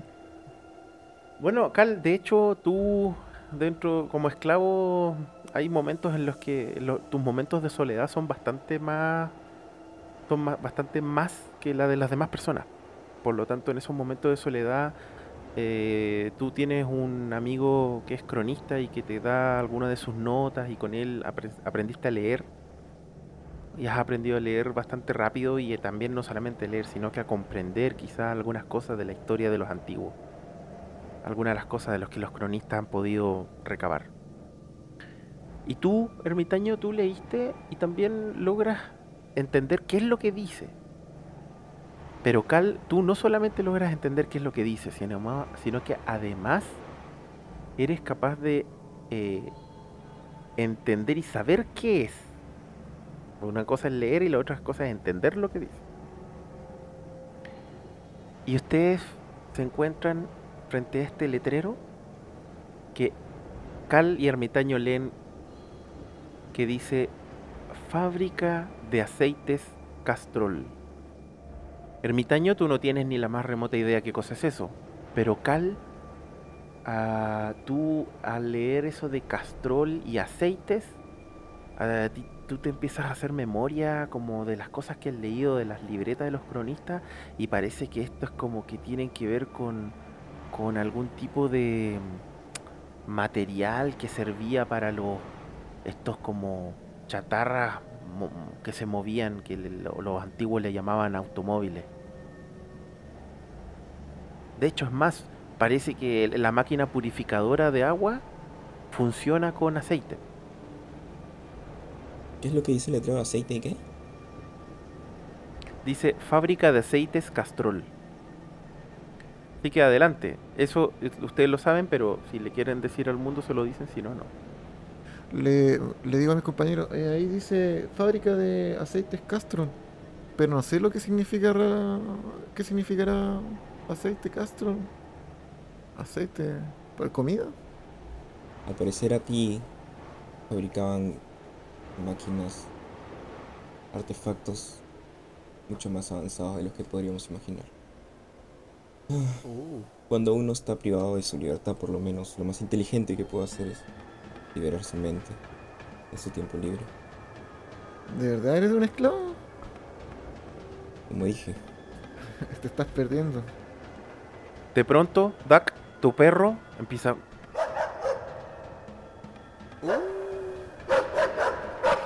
Y los ladridos del perro, a ustedes de un salto te asustan, o al menos por el primer ladrido, porque el ladrido, el ruido entra por este vano de la puerta, entra hacia, el- hacia la fábrica y se escucha un eco. Y el tema es que ustedes no se habían dado cuenta que si bien ustedes cuatro se pararon a tratar de leer el letrero, Bob simplemente siguió avanzando. Y sus pasos ya no los están escuchando. Chicos, ¿qué van a hacer? Rápido. Eh, yo saco mi cuchillo y miro el grupo y les digo, bueno, en la parte, la primera parte del plan creo que ya se cumplió. Eh, vamos a ver esto. Eh, vamos, despacio, sí. eh, yo digo, digo, yo ya le el digo perro a, ya, ya no ya yo le digo a, a Cartucho, punto 22, su apellido, que, que rastree. Así como, hey, muchacho. Vaya, vaya, vaya. Perfecto. Ya, ok. No hay ningún problema. Le pides básicamente que explore. El problema está, el problema está en que tú para, para que rastree, tienes que darle algún indicio, algo, que, que busque algo. O sea, rastrear es como, normalmente tú tienes que pasarle, no sé, po, un calcetín para rastrear a una persona y que ese calcetín sea de esa persona. O, o no sé, por algún... ¿Me, me entendí? No sé si me explico. Rastrear requiere que tú le... Me está. Claro. Oh, no. No tengo nada entonces. Sí. Eh, Él podría explorar, ya, no rastrear, él podría explorar y adelantarse por ti. Ah, ya. Entonces eso. Ya, perfecto. Muy Podría tratar de perseguir un ruido que no estamos persiguiendo nosotros. Claro. ¿Puedo tirar a explorar? Sí, sí, sí, tranquilo. Vamos por orden. Entonces, primero Duck va, va a soltar al perro para que explore. Eh, ermitaño, bueno, yo escuché que eh, Lucifer sacaba su cuchillo y Así es, sacaba mi cuchillo y miraba al grupo y le decía, bueno, la primera parte del plan ya está cumplida. Ujú. Pero No vas a... sabemos dónde está vos. Ah, claro, ya no saben dónde está vos, exactamente. Eh, ¿Y qué va a hacer Ermitaño? Va a explorar. ¿Y qué va a hacer Cal? Eh, lo seguiré a ermitaño. Seguiré a ermitaño. eh, yo mi, mis, las cadenas que llevo como arma las tengo siempre como colgadas en el cuello. Entonces, Perfecto. Ya, muy bien. Entonces comienzan a explorar. Hágame una tirada de explorar el señor Doc y hágame una tirada de explorar el señor Ermitaño. Los dos por separado. Eh, ¿Explorar o soltar al perro? Ya, tú en tu caso tienes que hacer una tirada para explorar, es de soltar al perro con tu intelecto. Éxito. Ya, ya sacaste un éxito. Ya, muy bien. Ya, perfecto. ¿Y eh, qué había sacado mm, Ermitaño? Ninguno. No. Fallé nomás. Ya, ¿lo quiere, ¿la quieres forzar? Eh, no, no. Voy a quedarme por el perro. Con- Confío en mi grupo. Ya, perfecto. Muy bien. Ustedes comienzan a avanzar lentamente. Tú, Cal, vas siguiendo a Ermitaño y Ermitaño va mirando para todos lados, internándose dentro de este lugar, de esta vieja fábrica, que básicamente queda solamente el cascarón y, y solamente son capaces de ver pedazos nomás de, de escombros tirados en el suelo, chatarra, agua contaminada y ese tipo de cosas. Voy a asumir que Lucifer se quedó afuera en la entrada. O... Yo voy con ellos, pero voy más atrás. Perfecto, tú vas hacia atrás mirando. Ya, muy bien, vas con ella. Pero Doc, tú comienzas a avanzar. Vas eh, con tu perro adelante. Y tu perro va oliendo el camino, oli- oliendo el suelo, oliendo sobre todo. Va avanzando cuando de pronto ustedes dentro de este lugar, que está bastante oscuro, muy oscuro, hay un lugar, hay como una son capaces de ver como una entrada hacia algún tipo de como habitación oscura. Como si fuese, quizá imagínense lo que en la antigüedad pudo haber sido una oficina. Adentro hay solo oscuridad, oscuridad pura. En el lugar en el que ustedes se, encuentran hay algo de iluminación porque las ventanas están rotas y las luces, los haces de luz que van quedando del día ingresan e iluminan un poco el lugar. Pero en ese punto, no. Y el perro se para, se encrispa, el lomo se le eriza y apunta con la trompa hacia adelante y hace el típico ruido de enojo, de rabia. Claramente ahí hay algo en- al menos una amenaza para ustedes. Doc, ¿qué vas a hacer? Eh, hago señales con la mano, con las, o sea, con las con las plumas, con la aleta. Y como que trato de, de, de hacer como para que para que los demás me vean. Transmito el sonido para atrás para que todos también escuchen. Y me preparo. O sea, como si se Acción preparar. Me quedo en silencio, mirando y atento a todo lo que pueda pasar. Igual me detengo y observo. Preparo mi arma por cualquier cosa. Ya, perfecto. Solamente hay un silencio sepulcral.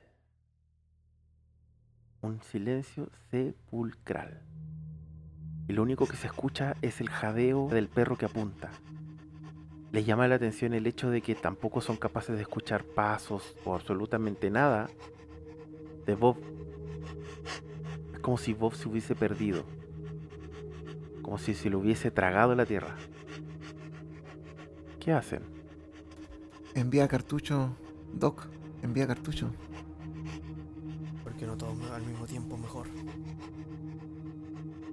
Es un perro. Mi perro. Mejor enviamos al pato. Voy con el perro.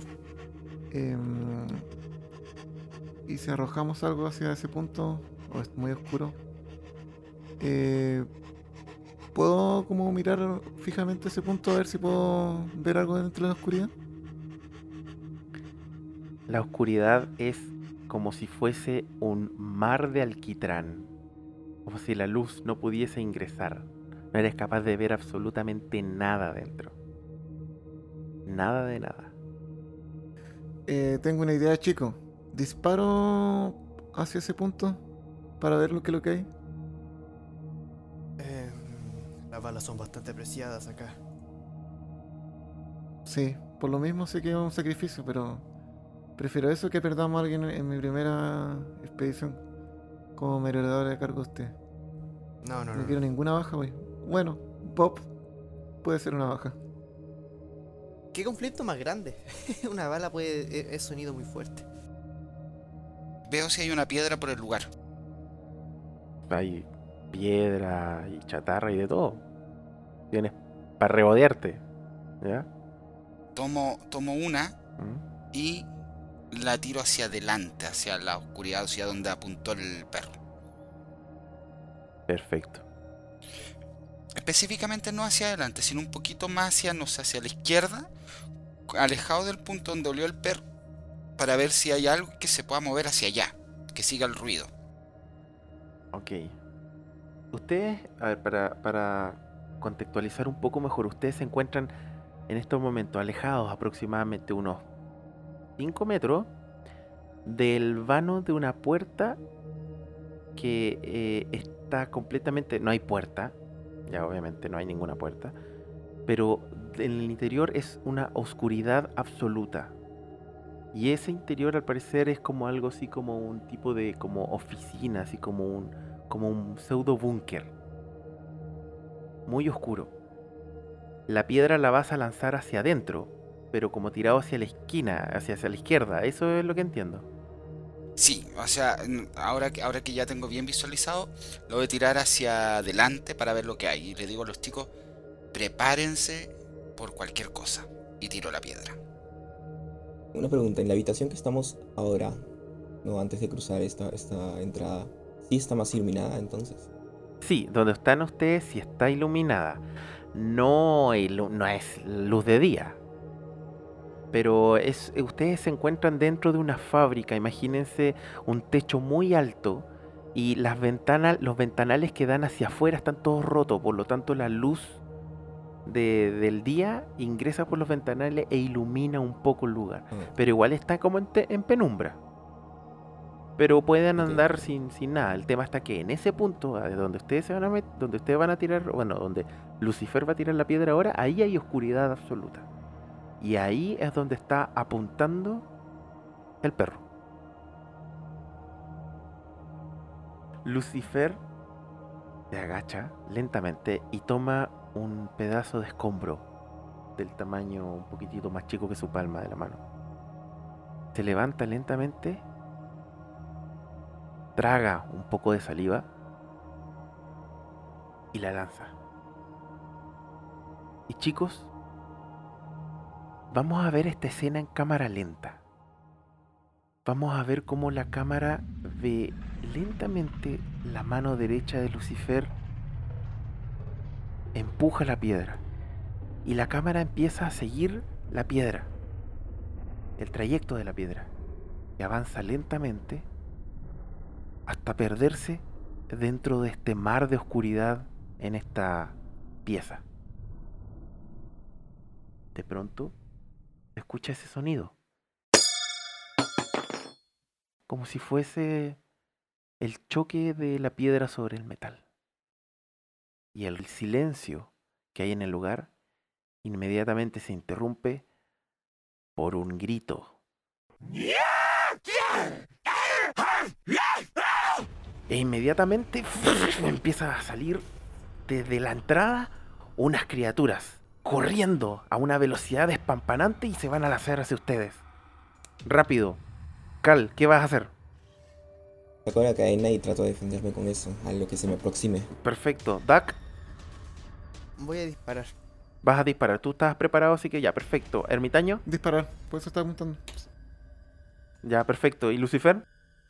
Yo me voy a quedar a la espera y si se acercan voy a, a ñam, ñam, morder. Muy bien. Perfecto. Ya. Doc y Ermitaño tienen la iniciativa porque ustedes están eh, apuntando. Así que vamos, Doc, primero. Tira tu disparo. Tres éxitos. Sacaste, wow, tres éxitos. Ya, muy bien. Ya. Una de las criaturas esta que sale rápidamente del lugar. Tú, Duck, estás apuntando con tu rifle y tiras el, tu, tu bala. Inmediatamente el, culatazo del rifle se, te tira los, los brazos hacia atrás un poco, pero la bala le da de lleno a esa criatura. La criatura chilla de dolor y cae al suelo inconsciente, completamente inconsciente. Lo que ves frente a ti, Duck, es, al parecer, lo que dicen todas las leyendas. Un ghoul de la zona, una criatura relativamente chica, no debe medir más de un metro y medio, con cueva debe medir un metro y medio. Pero está cubierta completamente como de una, una capucha que le cubre la cara, la boca, el cuerpo completo, como si con tela se tapara, como si fuese un- un- casi una momia viviente. La bala que le diste se la diste en el pecho de lleno y lo, dijo, lo hizo caer de bruces frente a ti. Y completamente inmóvil. El problema es que no salió solamente uno, salieron varios. Y Ermitaño, hace tu disparo. Buenísima. ¿Cuánto sacaste? Wow, muy bien, muy bien. Vamos. Ya. Al igual que Doc, cuando salió, soltaste tu, tu balazo con tu rifle y le diste de lleno en el pecho a la criatura, que cae al suelo inmóvil, inmediatamente inmóvil. Ya, pero las criaturas inmediatamente, dos se lanzan sobre el que tenían más cerca. ¿Y quién era? No era nada más ni nada menos que Lucifer, que se tuvo que acercar un poquitito para poder lanzar la piedra. Y otra se va a lanzar, se va a lanzar sobre Cal. Lucifer, tú saca, tenías tu cuchillo en la mano. Sí, pero yo estaba preparado cuando lo tuviese cerca, morder. Tú querías morderlo. Ya, muy bien. Sí. Perfecto. Ya, pues Lucifer. Entonces, tú vas a hacer tu ataque primero. Primero que todo, dime cuántos puntos de mutación vaya a gastar. Para ver cuántos puntos de daño haces con tu mordida. Eh, tengo tres. Así que yo creo que los tres. Perfecto. Ocupas tus tres puntos de mutación. Tienes que hacerme una tirada de tres dados amarillos. Uno por, es un dado amarillo por cada, por cada punto de mutación que vas a utilizar. Esperemos que no te salga un uno. Ya. Voy a tirar. Sí, tira. Ah, O, ah, no. No, No. ninguno. Ya, perfecto. No hay ningún problema, no hay ningún tipo de, de problema. ¿Puedo forzar o no? No, no, no, sí. eh, lo que pasa es que si te hubiese salido un 1, eh, tienes secuelas y es malo, ¿cachai? Es malo lo que te, te puede pasar. Entonces yo no te recomiendo forzarlo, no, no es una... Y además que no, en realidad no, no- no se puede forzar. Ya, perfecto. Activaste tu mutación. Te- de ahí me vas a narrar cómo activas tu mutación, ¿ya? Pero ahora hace tu tirada primero de tu mordida, que en este caso es una tirada de destreza, perdón, de fuerza más pelear. O tienes un doble uno. Uh, no había cachado, pensé que era un éxito. No, tienes un doble uno. No, ya. Ya. A ver. No, mira, lo único que te puedo decir es que fallaste. Y este no lo puedes forzar porque para forzarlo tendrías que dejar guardados los dos uno, así que no. Ya. Así que lo único que pues, te puede- fallaste y fallaste mal. ¿ya? No es pifia, pero fallaste. Así que por favor, nárrame qué pasó. Ya. Yo espero que se acerque esta criatura al alcance de mi mano. ¿Mm? La trato de, la agarro, o trato de agarrarla. Abro mi boca y a lo muy similar a un leviatán de Supernatural que abre la boca y sale una maraña de dientes. Abro, se me mueve la lengua y trato de, de morder a este bicharraco. Ya. Como, como Pennywise, exactamente. ¡Ah! Se me crecen los colmillos y trato de... Ya, perfecto. El problema está en que cuando vas a hacer eso, la criatura se, te- se mueve muy rápido y pum, se- como que eh, la, la criatura, tú nunca habías luchado contra un ghoul de la zona. Bueno, asumes que estos son ghoul de la zona primero que todo. Pero nunca habías luchado contra ellos y no, no sabías, sabías en tu mente, en la- lo que dice la leyenda, de que son pequeños, pero nunca pensaste que iban a ser tan pequeños. Entonces se te escabulle de una manera extremadamente fácil. Y lo vas a agarrar, lo tenías agarrado con tus dos manos como a la altura de los hombros y lo ibas a morder y él rápidamente ¡fum! como que baja y se te suelta de las manos y se pone hacia un lado a una velocidad increíble. Y los dos te van a atacar. Tienen como unos cuchillos. O no sé si son cuchillos, sino que son como restos de chatarra que hay en el lugar, pero afilada, con punta. Te van a atacar.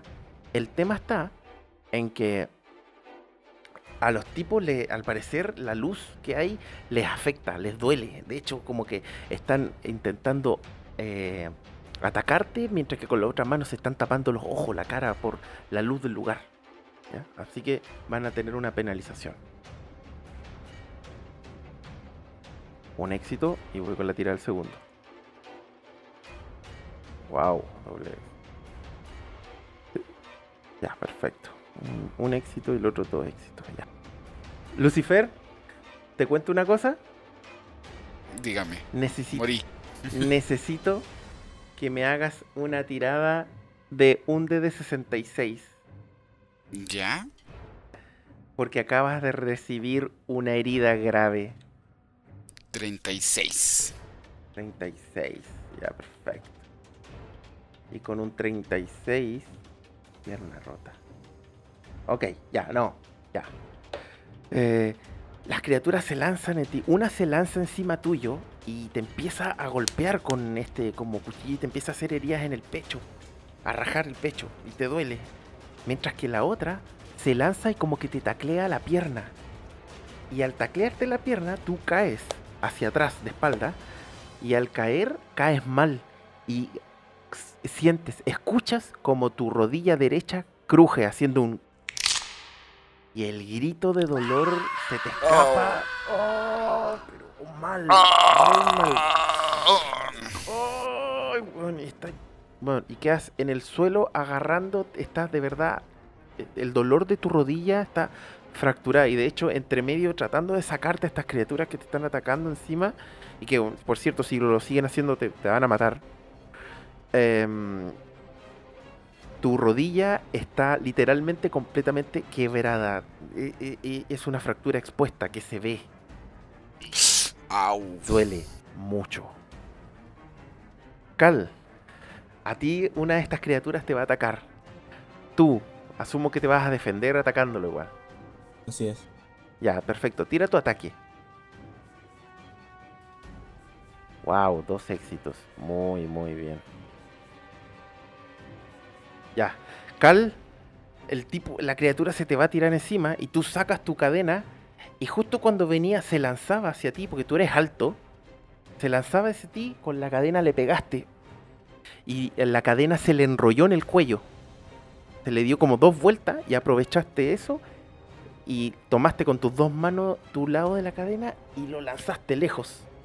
Como casi como si fuese como el lanzamiento de una bala. Como que si utilizaste tu cadena para amarrarlo del cuello y lanzarlo lejos hacia otro lado. La criatura un par de metros más allá choca contra las paredes, la chatarra que hay en el suelo y queda ahí completamente inmóvil. Nice. Sí. Ya, ¿tú qué vas a hacer, ermitaño? Ves que a Lucifer está en el suelo para la embarrada con esa fractura en la pierna y tiene dos criaturas encima que están enterrándole constantemente como cuchillos. ¿Qué haces? Eh, yo lo voy a mm, usar otro disparo hacia el que está encima. Porque Al que me gustaría en- usar la habilidad de titiritero, pero tendría que tener contacto visual y no. Como están atacándolo, no. Claro. Ya, ok, perfecto. Le tiras otro balazo a una de las criaturas que está encima de Lucifer. Em, ¿Tú qué vas a hacer, Cal? Eh, voy a tratar de dirigirme a, a socorrer a- al que esté más cerca. Ya, perfecto. Em, Lucifer, tú estás roto físicamente. Por lo tanto, no tienes, no tienes derecho a hacer ninguna acción. Pero te dejo hablar, aunque estés sufriendo de dolor, por si acaso. Yo lo único que hago, dentro de lo poco que puedo hacer, es darle manotazo a los monos para que se me salgan de encima.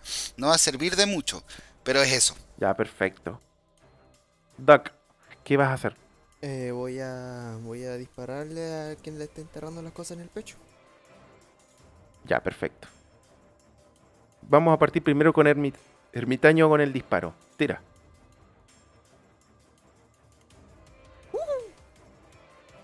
Wow. Ya, perfecto.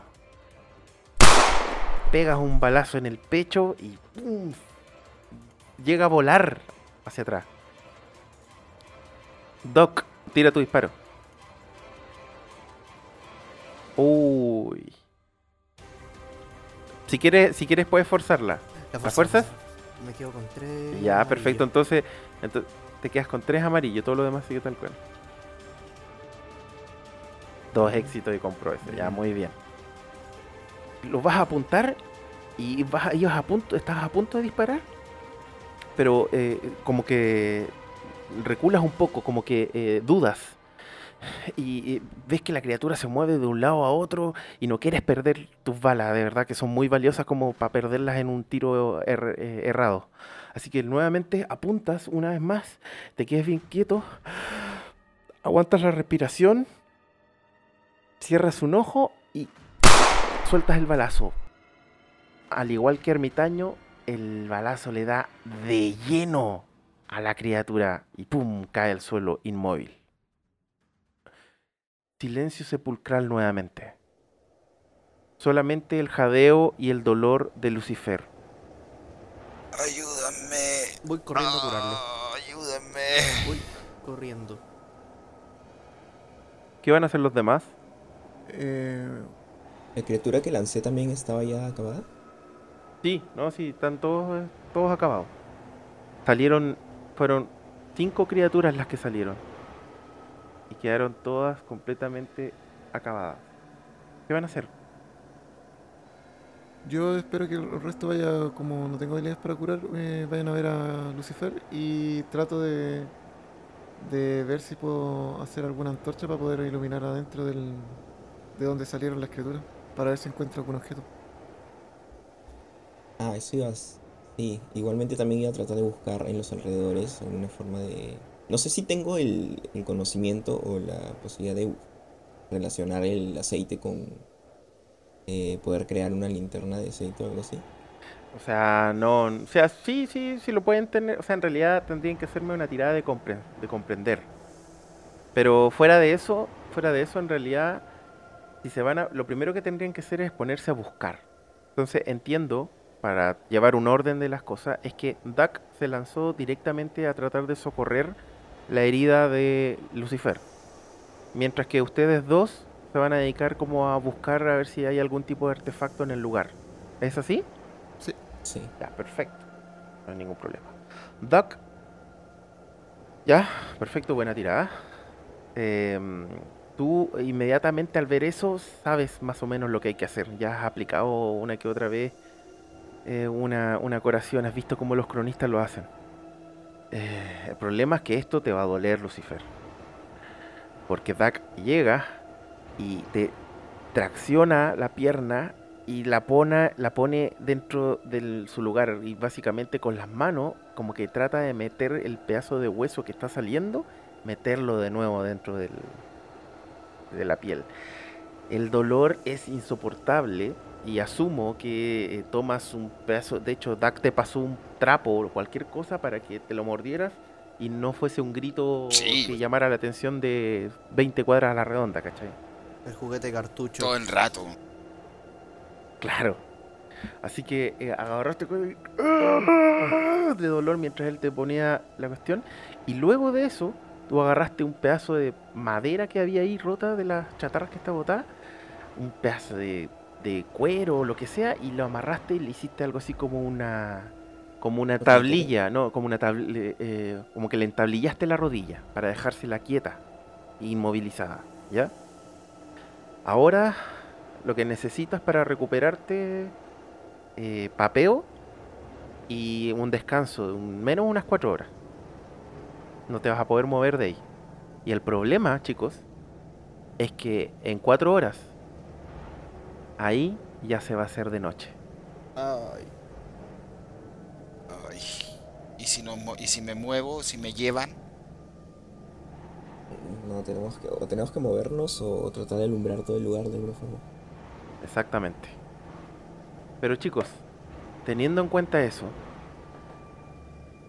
de que solamente ahora están con dos opciones, o se quedan en el lugar y buscan la forma de sobrevivir una noche fuera del arca, o toman a su compañero y tratan de devolverse hacia el arca con un tipo arrastras y rogando no encontrarse con quizá qué cosa camino de nuevo al, al arca. Pero por hoy vamos a dejar la sesión hasta aquí. Oh. Lo que pase lo averiguaremos en una próxima sesión. No. ¿Cómo lo pasaron chicos? Bien, muy bien. Usted, Genial, gracias. ¿Sí? usted, Master, es diabólico. Yo soy, Como el meme de los Simpsons. yo soy diabólico. Yo soy diabólico, dices tú. Es caótico neutral. Sí, no, Caótico no, caótico maligno. No, maligno, caótico maligno. Caótico maligno. No. Muy bien, ¿la pasaron bien? ¿Qué, qué les pareció? Me encantó el juego. Es muy Muy entretenido. bueno. ¿Sí? Ahora, Sí. a- Ya. ahora, ahora aquí con, ahora para los que están escuchando, aquí se van a dar cuenta cuál es el problema que tiene un personaje rostro. Para pelear, vale caca. Claro, de- Ese es el, ese es el problema. ¿Cacharon que todos los que escuchan se dieron cuenta que Lucifer para manipular es es perfecto. Dios? Es perfecto, pero para pelear es lo peor que hay. Sí. Sí. Profesor Javier. No, genial. El profesor Xavier, exactamente. Así debería llamarte en vez de Lucifer. Para que se entienda la referencia, soy el bardo de 3.5. Ah, claro, el bardo de, de, de, de 3.5. Ah, ya, y entonces soy Guruguru. Y claro, y tú vendréis siendo Guru Guru, exactamente. Oigan chicos, ya bueno, yo primero que todo les doy las gracias a ustedes por permitirme eh, haberles narrado esta primera sesión de esta campaña. Eh, se vienen muchas sorpresas. La campaña de hoy día, perdón, la sesión de hoy día fue simplemente como una introducción a lo que es el mundo de Mutant Year Zero. Pero es la campaña, la historia propiamente tal, se viene muy prometedora. Así que estén atentos. Eh, eh, espero que para la próxima sesión tengan el mismo ánimo de hoy día y la pasemos igual de bien. Y para quienes nos escuchan, eh, recordarles que, tal cual como les dije en el comienzo, se pueden meter a escuchar a La Cueva del Loco, el podcast, para eh, escuchar esta y otras historias. O también pueden unirse al server de Discord de Frecuencia Rolera en www.frecuenciarolera.cl para encontrar historias como esta y en las cuales no solamente pueden escucharlas, sino que también pueden jugar. No sé si alguien quiere mm, eh, decir algunas palabras del cierre. Dejo el micrófono libre, chicos. Eh, bueno, más que nada agradecer que nos estén escuchando. Eh, la misma invitación de, de Paolo, que se unan a, a las redes sociales de Frecuencia Rolera. Hay hartas mesitas ahí para jugar. Por lo que vi hay una de Star Wars, hay mm, de la llamada de Tulu. Mm, Muchas veces salen mesas de cultos innombrables, de D&D. Y bueno, el Cazador X que narro yo y lo más probable es que se abran más mesas. Y eso, que queda la invitación hecha. Y cuando jueguen juegos así, traten de no hacerse personajes rostros. Muy bien. Guay, sí, está súper bueno el personaje. Sí, en todo caso. A mí me gustó. El personaje está muy bacán. Sí, Le hace, le hace, siempre es bueno un personaje que no sea una máquina de pelea, así que. sí, Sí. tiene equilibrio entre los personajes. No, igual agradecerte, Pablo, la oportunidad. Igual. Y la motivación, igual al, moti- al material y todo. Se agradece. Vale, vale, gracias, gracias, chicos. Sí, Muchas gracias a ti y a, y a todos ustedes también. Y a quienes nos estén escuchando. Exactamente. Eh, tío Dagón, ¿tú te se va a despedir o.? Sí, sí, yo, yo, yo me despido, digo adiós y. Y bueno, eso, no, mejor no digo el dicho. Es muy. es muy- Quizá que iba a decir. eh, Déjala hasta ahí nomás mejor. sí. Ah, los británicos Ya, hablan chistoso. Chicos. Claro, los británicos hablan ya. Eh, chicos, yo entonces, nuevamente, muchas gracias tanto a ustedes, los jugadores, como a quienes nos escuchan. Mi nombre es Paolo y esto fue una sesión más de La Cueva del Loco, esta vez jugando Mutant Year Zero. Que estén muy bien, cuídense todos, un abrazo.